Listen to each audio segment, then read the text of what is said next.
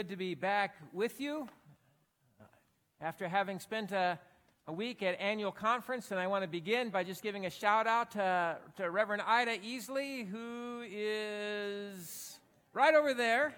Hey.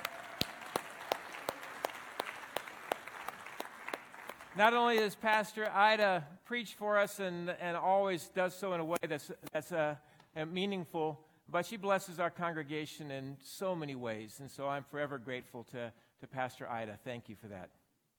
At annual conference, uh, one of the big highlights for us, for Jerry and I, was to hear our son Andrew appointed to serve as associate pastor of Red Mountain United Methodist Church in Mesa, Arizona. Uh, we're just grateful for that. It was wonderful to see the delegation from Red Mountain come over and surround Andrew. They were just excited to meet him, excited about him joining them in ministry. Andrew's up in South Dakota now for licensing school. He'll, he'll be back next Sunday, and he'll be with us until the end of July when he then makes the move down to Mesa. So we'll get to see him and send him off. Um, but that was definitely a highlight. And another highlight was for Pastor Tim and, and myself as well for us to be appointed back to Desert Spring United Methodist Church for yet another year. We're grateful for that. Hey, Johnny. Good to see you. Um, we at annual conference, we had a lot of meaningful worship services. One of those was the memorial service, where, among others, uh, our own Shar Brown was remembered and honored, and Jerry and I got to be a part of that. We had a number of our folks from our church who were leaders at annual conference. Um, Phyllis Murray and Kathy Morrow Way led morning prayer and devotionals every day of annual conference. Uh, Jerry McGuire helped the conference to begin to think about what a vital future will look like. During annual conference, we passed a number of resolutions as well. Some of those had to do with church life, and some of those were the church's response to current issues and challenges taking place in the greater culture. When it comes to those resolutions that were responses to what's going on in our world, it's important to know that those responses were our church's prophetic voice uh, to our world. They were not driven by politics or about trying to take a particular political agenda or side, but rather were an attempt for us to discern the will of God in the midst of a world like ours and to be a moral compass at a time where one is needed. At our best, our debates were not political, they were theological. At our best, we were not trying to take a political side, but we're seeking to understand the will and the movement of God and what that means in our world today. And that prophetic voice of the church is as important as ever and so it was a great blessing to be able to be a part of those kinds of discussions and for the church to speak out. And as I was thinking about that, it struck me that what we're doing in those resolutions is pretty similar to what I've been trying to do in this series of sermons earthly life, kingdom living, thinking about the difference between the kingdom of God and the ways of the world And what it means to be a Christian who's in the world, not defined by the world, but lives in this world according to the will of God. We've been doing this series by taking a look at parables of Jesus, short stories that have little twists that cause us to think about these matters and what God wants for us. Today's parable, more than any other parable, is one that would be easy to think that it kind of aligns with the ways of the world. It sounds kind of like earthly life. It's a story about a man who calls three of his employees, gives them all a sum of money, each according to their ability, and then leaves. Later returns to see what they have done with the money. Two of them invested the money and gained a good return. And one of them was afraid of losing the money, and so hid it under his mattress. When the boss called for a meeting to get an accounting of what had happened with the funds, the two who had shown a gain were commended and given a promotion. And the one who hid the money was fired. This just kind of sounds like the way the world works, doesn't it? And yet we know that the kingdom of God is not like business. There's something different about it. The twist in this parable is very subtle. We need to listen carefully. And so let's turn our attention to the reading of Scripture. Kim? Today's scripture reading is from Matthew 25, 14 through 29. For it is if a man going on a journey summoned his slaves and entrusted his property to them. To one he gave five talents, to another two, to another one, to each according to his ability. Then he went away. The one who had received the five talents went off at once and traded them he made five more talents. In the same way, the one who had the two talents made two more talents. But the one who had received the one talent went off and dug a hole in the ground and hid his master's money. After a long time, the master of those slaves came and settled accounts with them. Then the one who had received the five talents came forward, bringing five more talents, saying, Master, you handed over to me five talents. See, I have made five more talents. His master said to him, Well done, good and trustworthy slave. You have been trustworthy in a few things. I will put you in charge of many things. Enter into the joy of your master. And the one with the two talents also came forward, saying, Master, you handed over to me two talents. See, I have made two more talents. His master said to him, Well done, good and trustworthy slave. You have been trustworthy in a few things. I will also put you in charge of many things. Enter into the joy of your master.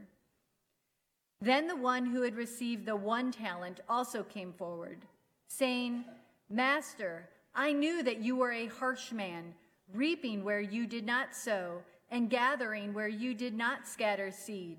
So I was afraid. I went and hid your talent in the ground. Here you have what is yours. But his master replied, You wicked and lazy slave, you knew, did you, that I reap where I did not sow and gather where I did not scatter? Then you ought to have invested my money with the bankers and on my return, I would have received what was mine with uh, my own interest. So take the talent from him and give it to the one with the ten talents. For to all those who have, more will be given, and they will have abundance. But from those who have nothing, even what they have will be taken away. This is the word of God for the people of God. Thanks be to God.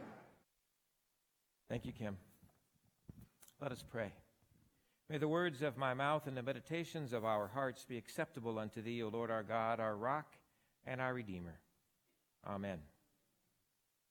For those of you who are young, you can define what that means. For those of you who are young, what is it that you want to accomplish with your life?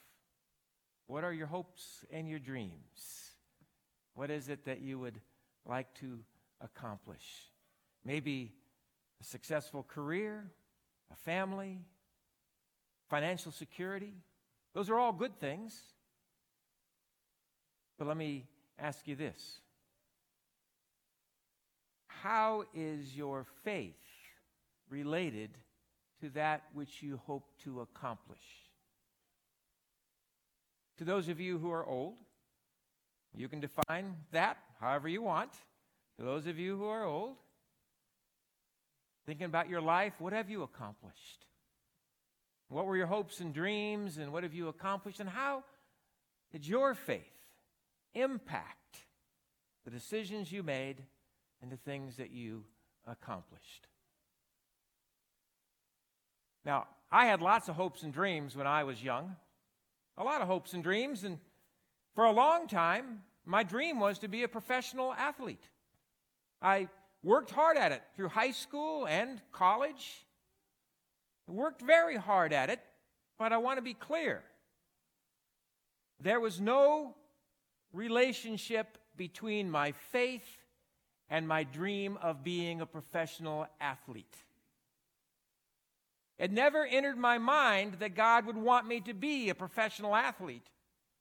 In fact, or quite to the contrary, when I was 16 years old, I knew I was called to be a pastor of a church. It's just that I didn't want to do that. I had my own plan, and that was the plan that I wanted to follow. That's what I was going to do. And then, when I was 23 years old, I saw a girl. And she was gorgeous. Still is, by the way. Drop dead gorgeous. She was sitting behind a table at the Campus Christian Center at Northern Arizona University typing a paper for a friend, and I went over and said hello. And she said hi. And we started talking, and she stopped typing. And we talked, and we talked, and we talked. And about an hour later, I got up the courage to ask her out on a date. And she said, When? And I said, How about right now? and she said, Okay. And so we went out on our first date, and the next night we went out on our second date, and the next night we went out on our third date, and 72 hours later, three days, three dates later, and I knew she was the one for me. And it didn't take long for me to figure out that God was a part of this. That it was God who was bringing us together. I mean, if you knew our story, our whole story, the whole story around this, you would conclude the same. It had to be God who had brought us together in this way. So you would think, you would think that that would have been enough for me to realize that God had my best interest at heart. You would think that that would have been enough to make me realize that God's plans were good plans for my life. But nope. I had my plan. I knew what direction I was going to go. And Jerry, she was very, very patient. But let me be clear I was a Christian. I was a Christian. I believed in Jesus. And I knew that the Christian life required something of me. And so I was kind and I was helpful and I was forgiving. I was a pretty good guy. But when I look back upon that time of my life, if I'm going to compare my life to a house, I would say I had invited Jesus into my house and then I left him standing in the entryway. Never invited him to sit down on the couch in the living room or around the table in the kitchen or anywhere else. I left him standing there in the entryway. And he was able to bless me from there, and he did. But I'd also have to say that this investment that he was making in me, this grace that he was pouring into my life, this investment that he was making into me, wasn't given much of, wasn't providing much of a return for the kingdom of God. And I suspect my story isn't just my story. I suspect my story is a lot of our stories. For a lot of us, you know, we've invited Jesus into our life, but then left him standing at the entryway. It's not like we've invited him into all of our life. And maybe our lives don't really do that much for the kingdom of God. Jesus wants so much more for us than just to be in the entryway. And so he tells some stories to his disciples.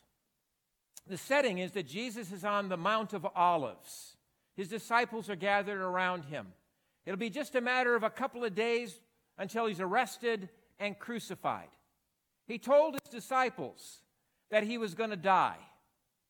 And he also told them that he would return again someday.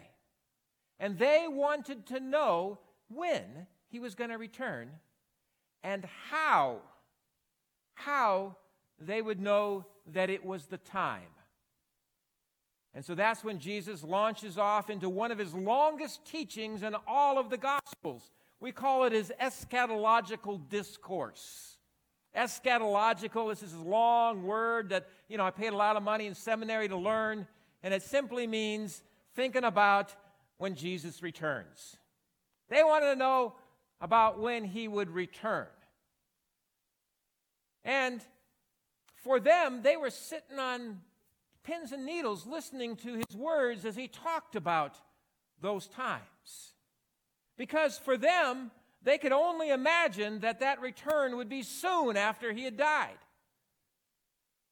And so they had this sense of immediacy about the words that he was speaking. And now, some 2,000 years later, we may not have that same sense of immediacy when we think about Christ returning, but I suspect that all of us can imagine this. Imagine one day standing before the Lord, offering the Lord what you've made of your life. Can you imagine that? Standing before the Lord offering the Lord what you've made of your life. With that sense that we hear Jesus' parables, he told a whole series of parables in this eschatological discourse.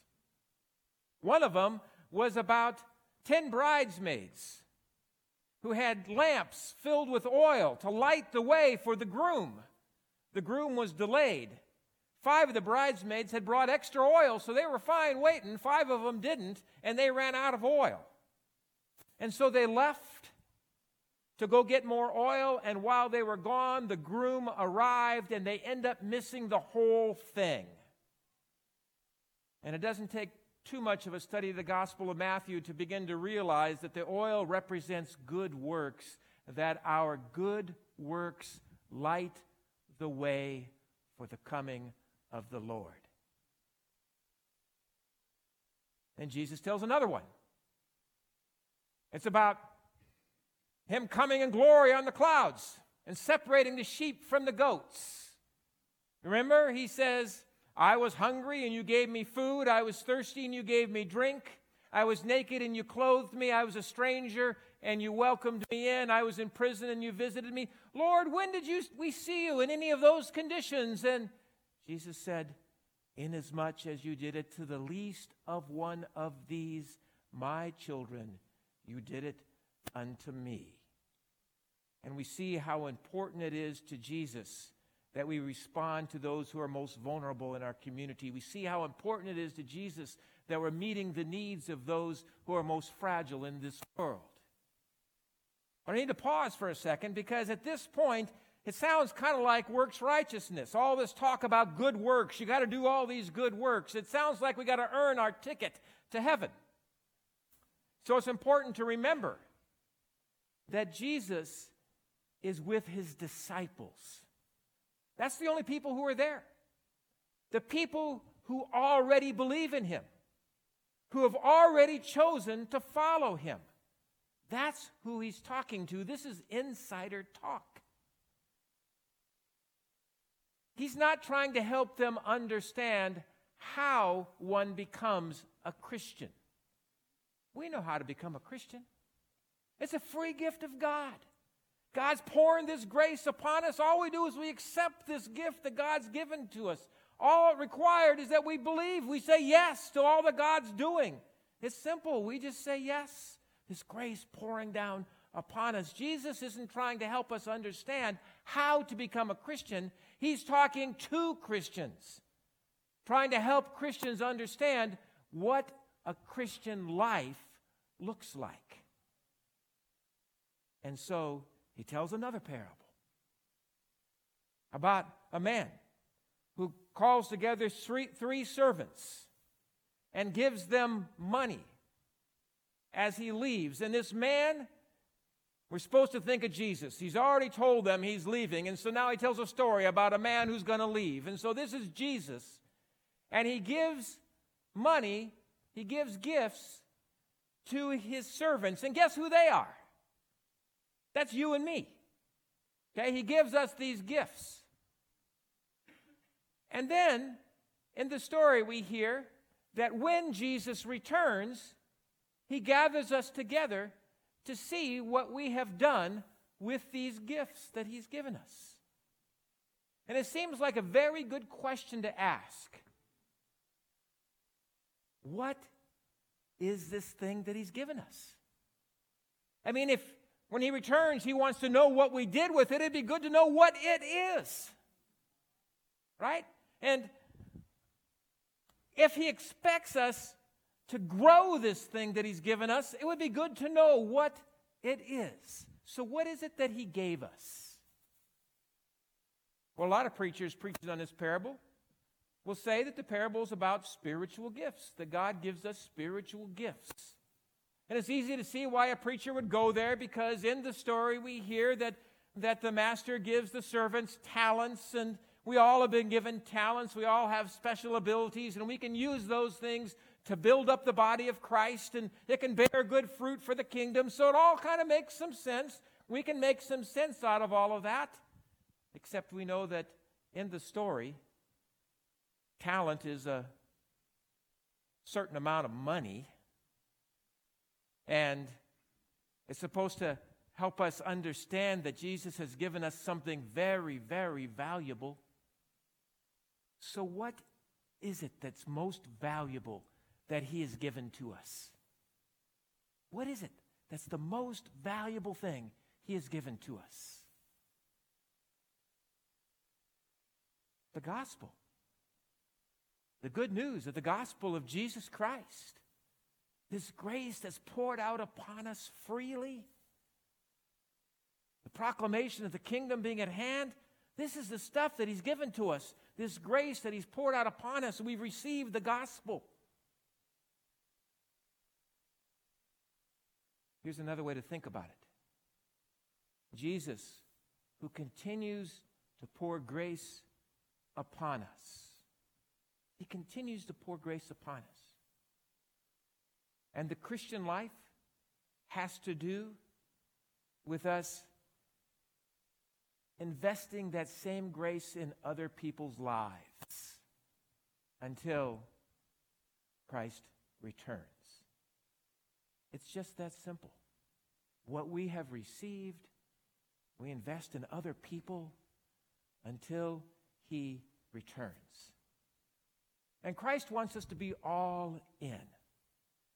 Not just to be in the entryway of our lives, but for every aspect of our lives, every aspect of our lives employed in offering this grace, giving witness to the work of God in our lives. And it's when our whole life, every aspect of our lives, is employed in the work of God that two talents become four talents that five talents become ten talents.